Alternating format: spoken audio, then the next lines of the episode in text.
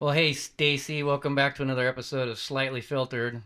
Hi, Jason. And I'm also calling it slightly broken because sometimes I get up in the morning and I wonder what fresh, you know what, my body is going to tell me that It is. just doesn't work, huh? No.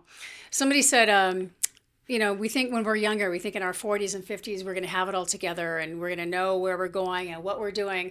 And then we get to 60 and we 60 ish and we finally figure it out. We know what we're doing. We don't put up with anything. And then our bodies start falling apart. Oh, yeah. You know, so it's kind of crazy. But we don't want to talk about bodies because. I do want to preface something first, real quick. If you're watching the show and all of a sudden I magically disappear, it's because Frontier Communications is coming to install fiber today. Can't miss that. So what'll happen is the phone will ring and I'll disappear. And it won't be Like because I just made him. Cinema magic. I did my magic and made him go away. yeah, you witch. Which I am happy that we're having Robin Roberts. I've tried, Hi, you know, for months to. Thank to, you. I Thank mean, you. You know, it was really. Um, I know you're so busy, so so coordinating, you know, with you to get you here. I know that was a, a hassle, and even even after this show, you've got something that comes up. So I really appreciate you taking the time to come down here because I want to talk about behavioral health in Mono County and what is going on there. And I got to say, I'm on the advisory board, and I'm a newbie on the advisory board, so I mostly just listen, you know, to what's going on right now. But I am in awe of everything that you have going on. I had until I was on this board. I had no idea, you know, what is going on. So if you can explain to us um, what it is that you do and what it is your department does for Mono County. Sure, I'll give it a good shot. Um, so I am the director of the behavioral health department for Mono County, and there are 58 counties in the state of California, as you may know, and all of them have a publicly funded mental health and substance use disorder programs. Um, and in Mono, and most counties um, have a variety of different entities that they can contract services out to. In Mono County, we are the one stop shop because we're a very remote frontier county. Um, and so we do literally everything there. And so it can be, let's see, I'll, I'm going to definitely forget some things. It's not intentional, it's just a lot, as you said. So we're funded primarily by the state and the federal government. We have a few grants. We're not connected um, to the Mono County General Fund. So that's one way of saying to you that the state is hi- the state of California for reasons that perplex me is highly highly highly regulatory in terms of trying to protect the dollar and the person. And so which I fully agree with. We should protect our tax dollar and, of course, p- protect people. What it means for a very small county like Mono County is we're hi- we we have to meet all of the regulations and all of the mandates and all of the audits that we have in a single year.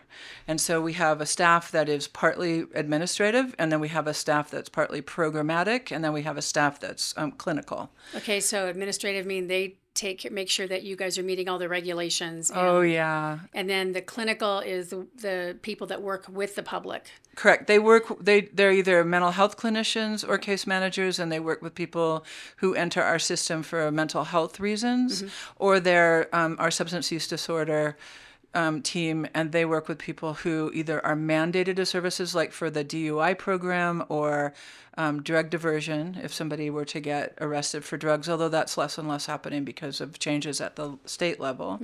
Um, and then they also provide services to people who are looking for drug and alcohol services. And who's the other part? You said administrative, clinical, and Then we have our programs where you that is some of what you hear about at the advisory committee where we we provide different um, community programs to any community member that would like to attend in Chalfant, Benton, Lee Vining, Bridgeport, Walker, Coleville, and Mammoth. I think Okay. that's all of them.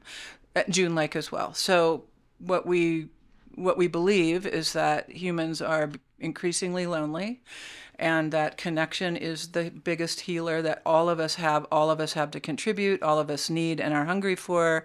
And so we create community events so that people have a place to connect with whomever. They can connect with staff if they would like to or they can connect with each other. And or they can just come and just do whatever the activity might be and not connect with anybody if that's what they want but they can still be around people if they would like to be. And so our community programs are driven by each community. Each community asks for something slightly different because they're different. And then we try to tweak that the best that we can in order to give people opportunities to do things with adults and, and kids. Safe, safe, no alcohol or drugs are allowed kind of um, experience. And we're very, it's always at the same time at a certain day. Of course, weather will get in the way and, you know, things will get in the way, as we all know. But People don't understand Reliably. it. They think social media connects us, but really it, it keeps us apart. Very much. And we need that that physical Very much. connectivity. Mm-hmm. It's important. yeah, and I think And I think that's affected a lot of people. I think we have a lot of mental health issues these days. absolutely. Social media. Yeah, and I think it's, you know, well, I mean, I, I don't, Isolation. isolation and just disconnection. I, I think that more and more we're not very good listeners. So people will do a thing where you ask somebody how they are and they give you an answer. They say, oh, I'm fine, except my dog has diarrhea or whatever. And then we immediately jump in. Sorry about that. Immediately jump in with, um, oh, yeah, when my dog, you know, and we just, then we leave that person in the dust, so to speak. So one of the things we've been talking about is how do we help reach in? How do we teach people to just listen a little bit better so that there's some just it doesn't you don't have to listen to a person's life story if you don't want to, but there's just a little bit more connection there. But don't you think that I mean, I, part of me, I I understand what you're saying about it, but when they when they do bring up, don't you think they're trying to empathize in those situations when they're saying that, but then being misguided in as? Absolutely, yeah. I don't think it's it's Not out of malice for sure. No, never, not not at So all. where's the line there? Well, I think it's hunger versus hunger, right? Like, so if you Uh-huh. ask me a question about how I'm doing and I take the risk to tell you a little bit more than I'm fine and move on, right? right. And then you start talking about your own experience before I have the opportunity to tell you a little bit more about mine, hmm. then I feel like now I'm listening to you when you hmm. actually ask me. So there's an exchange discrepancy, shall we hmm. call You know, it? I, I think it's a like it's a we've we've lost the ability to read each other's cues. Mm-hmm. I think, and I, a lot of it has to do with social media because I am sometimes aware, like I'm doing it right now. I am sometimes aware that I will try and share a story when I'm supposed to be listening to somebody else. You know, and and I have had to put myself in a place where I, I'm thinking to myself, okay, this isn't about me. Mm-hmm. You know, this person needs to vent. This person needs to share, mm-hmm. and I'm good. I don't need to share, but I need to listen right now. And mm-hmm. you're absolutely 100. percent We've we've forgotten the art of listening. don't know if we've forgotten so much. I think part of it is teaching because I remember back in the 80s we were taught to try to do that hmm. so that we were relating with them and making the experiences personal between the 2 And I know that I overdo that. I know that I'm guilty of it. I also wonder, you know, I just recently came back from Southern California for a visit, and I and I'm not I'm not out in the world a ton here anyway, but I, and, but I noticed that there were families at tables at restaurants where everyone was on their phone at the same time. Mm-hmm. So you can look at that and go, "Ugh, "What's wrong with those people?" or "What's happening?" What you lose when you do that is the nuance of just being a little bit bored perhaps or a little bit awkward and and that you don't have something that you can just grab and take care of that anxiety. You have to kind of reach out a little bit. That to me is more what we're missing is kind of what you're saying right? Where we we don't necessarily know how to be with another person and just be Be there with another person. because we're so used to the distraction now and it's common What's crazy is they'll be in the same room texting each other. i know That's crazy. So I've, how did I have done that in my life i will say So how do you, okay? so Robin, what what kind of programs or how does how does Mono County Behavioral Health try to bring the community together? And like we are said, everybody is on their phones, and that is separating us more than anything.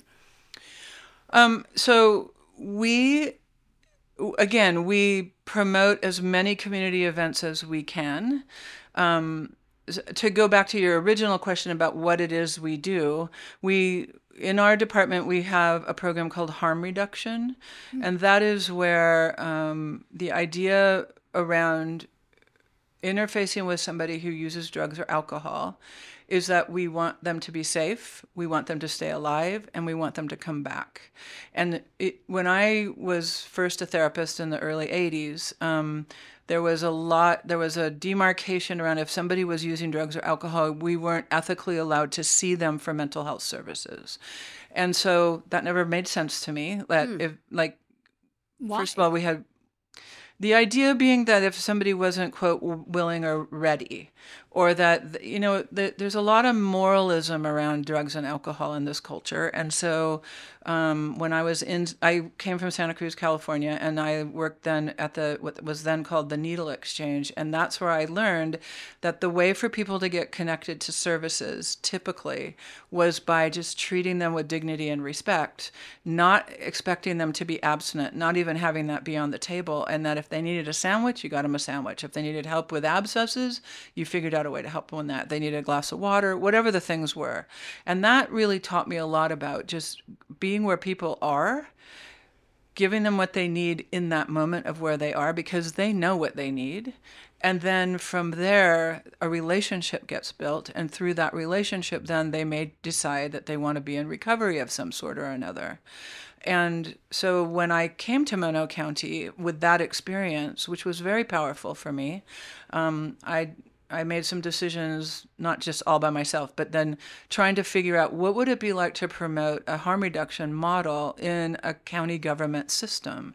And at that time, we weren't allowed to use the words harm reduction. We could only talk about abstinence. Hmm. And that's from the just say no era. I mean, what will happen, you know, is something will happen, a mandate or will happen at the federal level typically, and then it trickles down to everyone, including a small little county like Mono, and then you're stuck under it for decades.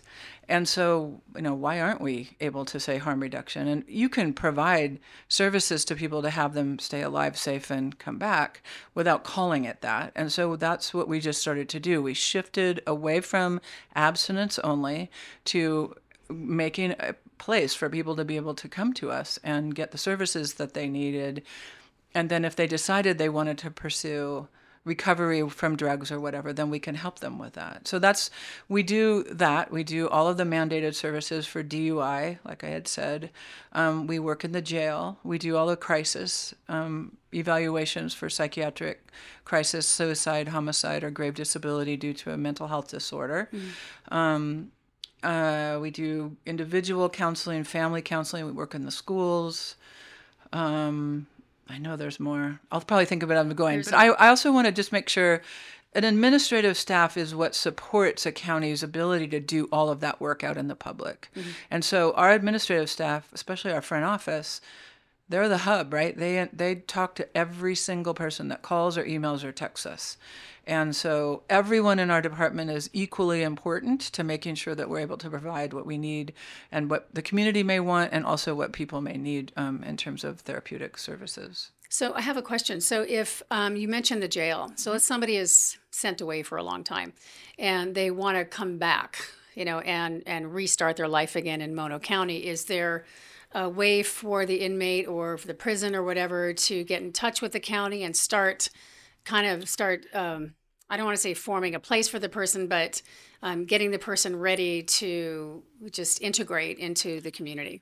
That's a very good question. So the I'll give you the slightly complicated answer, which is there are many systems involved with somebody who's incarcerated, whether they're incarcerated at federal level, state level, or county level, right?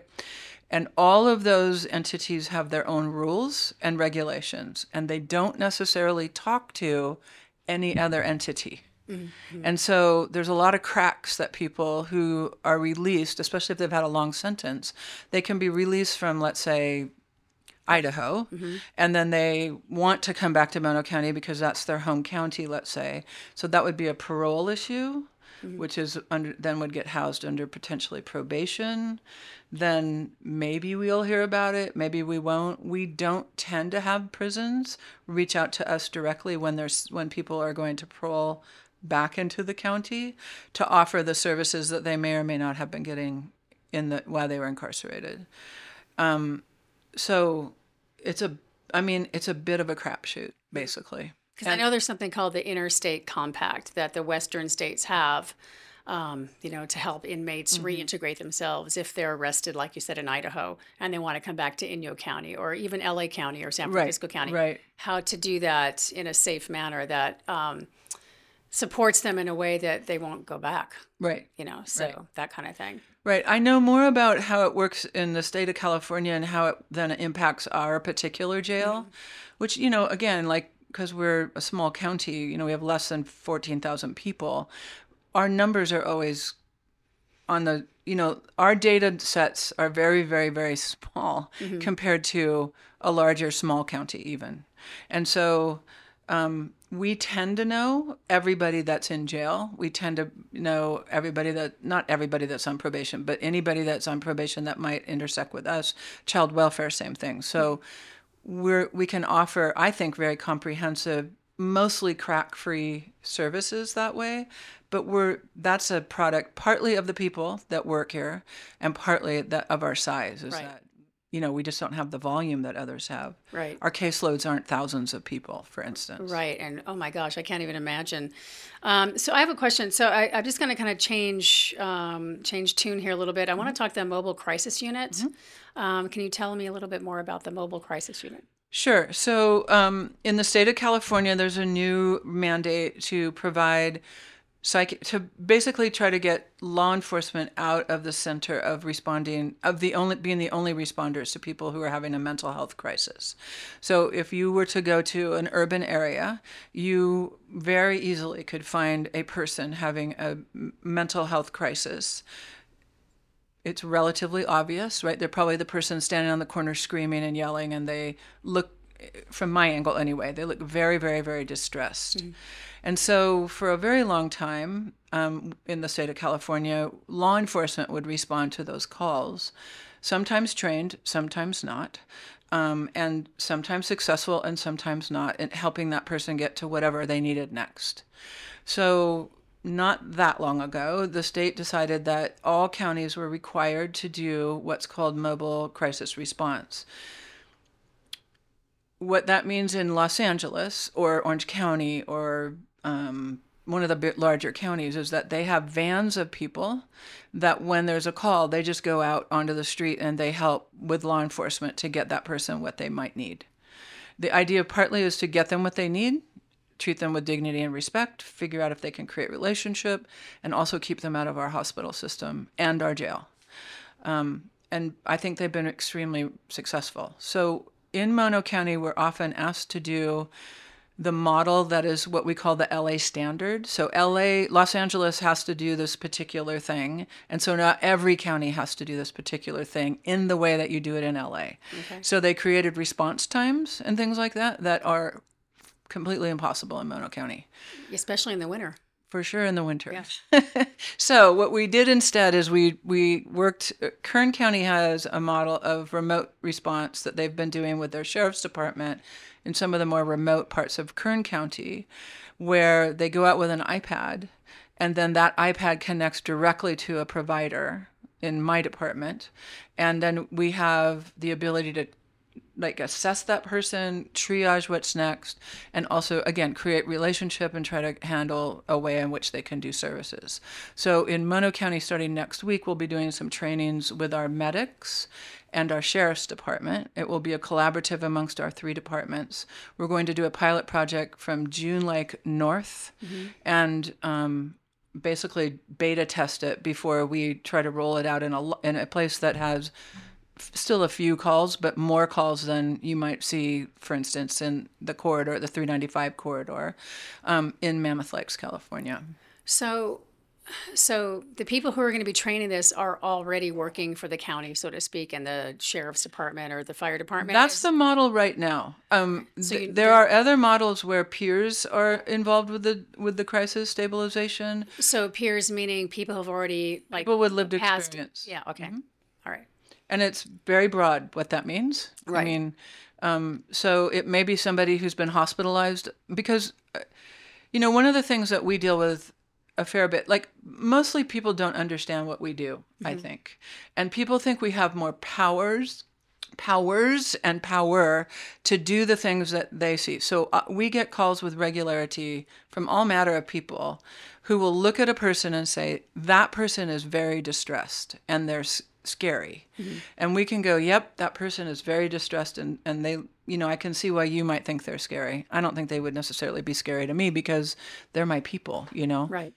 And I don't have the power to go just tell that person what to do around their mental health. And this, it, you know, we, this country is very individual rights related. And so, mm-hmm. in the same way that I can't just show up at your house with a p- bottle of pills because I think you really would benefit from this particular type of thyroid medication, you'd be like, get away from me. People with mental health disorders feel the same. So, we can't just force people to take medication. There's an experience that people have who have psychotic disorders where they do not think there's anything wrong with their brain, Schizophrenia. for sure Yeah. types of bipolar is the same. Mm-hmm. And so it's it's alarming to them and often feeds into paranoia if they have it that somebody is telling them to take this poison um, in in order to quote get better when they don't think there's anything wrong. And so I don't have magical powers or potions or dust I can sprinkle on a person to magically get them to to decide that they have a psychosis and they need to treat it. The other piece about that is all antipsychotic medications have significant secondary um, what we call uh, when you have a Side effects. side effect Yeah. including metabolic disorders like diabetes, like heart, like significant heart disease. It can really start to shave off some of your lifespan. Wow. So we're asking people to take these meds so that they might feel better or or be able to function more, which is not a bad thing, and be less distressed, which is definitely not a bad thing. Mm-hmm. But it's not like we're giving them a glass of water. We're giving them a medication that also causes these other things to occur Right. and and often also makes them feel a little bit like muted or deadened inside potentially right That's what I've heard from people who who I know who are bipolar. They they they don't like the meds because they're like uh, they're flatlined. Right. You know, they just they they, they feel nothing. right so if you have a good relationship with somebody who has bipolar 1 or a psychotic disorder let's say and and you just again it's that harm reduction model of I want to see you. I want you to come back. I want you to be safe. And I want to do whatever I can to keep you safe and alive, right? That's my role in your life. Create a relationship with you uh, with dignity around that.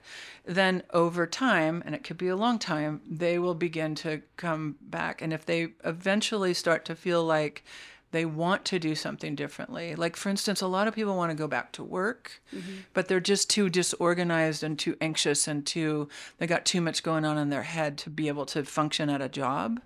And so it'll be a, a motivator and a driver to go back to work. And then medication would be part of that. Right. In the same way it might be for any of us with some other physical thing going on, right? And and so then they're more w- likely and more willing to take medications on so their own. How is your department involved with with that? And also, if people, let's say hypothetically, I have a relative who is in a really bad mental state, can I call your office and say, "Help! What do I do?" Well, so to answer the first question, we have psychiatry. So I need to say this part, and the, I I feel always mixed about this. I work for the government, and I have to follow the rules, right? That's my job. That's my role, even if I don't necessarily agree with them. And what that means is a public mental health system, which Mono County is, um, can only see people with Medi-Cal, Mono County Medi-Cal. So Medi-Cal in the state of California, if I were to have it and go to San Diego, I always say this, and I hope this doesn't happen to me, but if I go to San Diego and break my arm and I have Medi-Cal, I can walk into an urgent care or the emergency department down in San Diego and get treatment. If I have a mental health disorder, I have to only get treatment in my home county. But that doesn't make any sense. Welcome to government. I don't know what to say. I agree. But what it means for us is is that we're very small, right? And we often have people who have commercial insurance or could pay cash um, who want services, and we have to deny them certain types of services because they don't have the Medi-Cal, and that's our mandate. And I could explain to you, it's not that interesting, but any Medi-Cal person has we follow them in many, many, many, many different ways, data wise, to make sure that we're protecting that person and giving them the services that we're required to give them. Wow. So if a if a loved one or a friend calls us about a person, obviously we can't tell you if we can't confirm or deny if we know that person. Um, but we can definitely hear what you have to say or try to help direct you to whatever we might have available that might be useful to you. Okay. I, um, thank you for that. Um, I wanted to ask you too. Um, I, I remember from the meeting that um, there's opportunity for people. You're going to be able to hire people. Mm-hmm. So can you talk a little bit about? Sure, we a couple have- of minutes.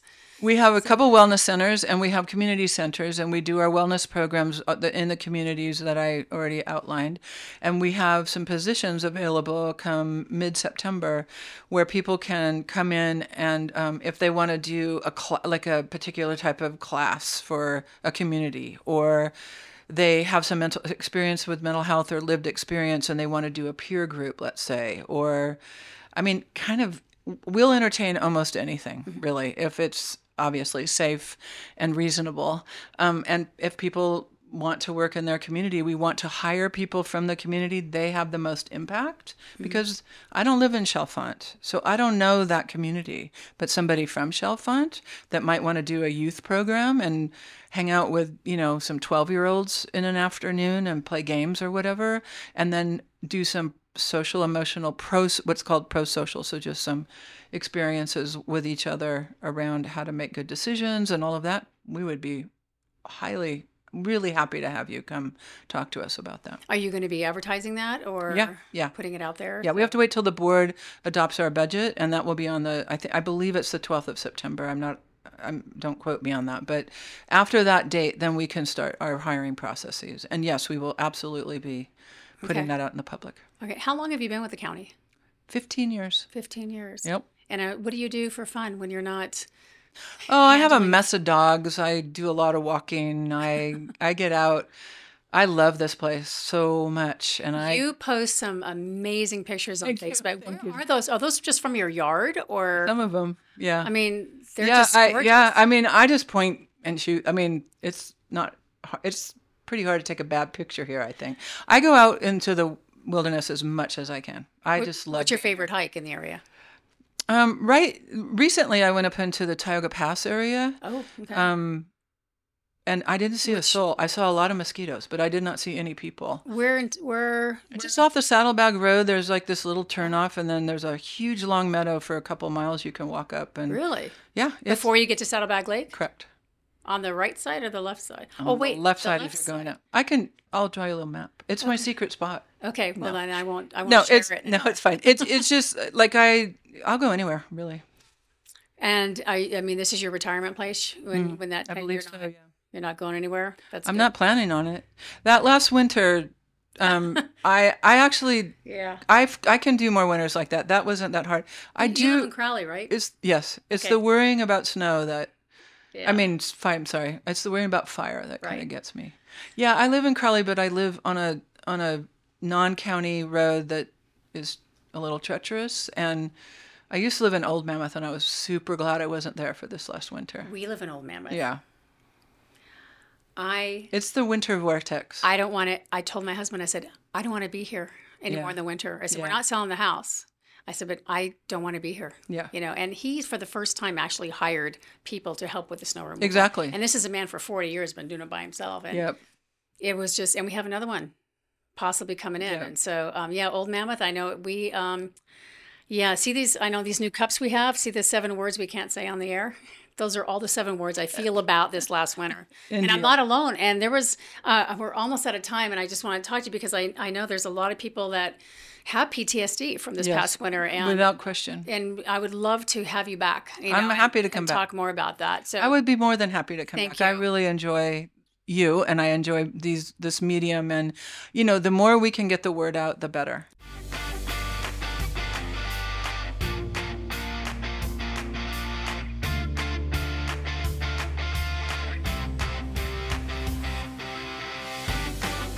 I love it when a plan doesn't come together.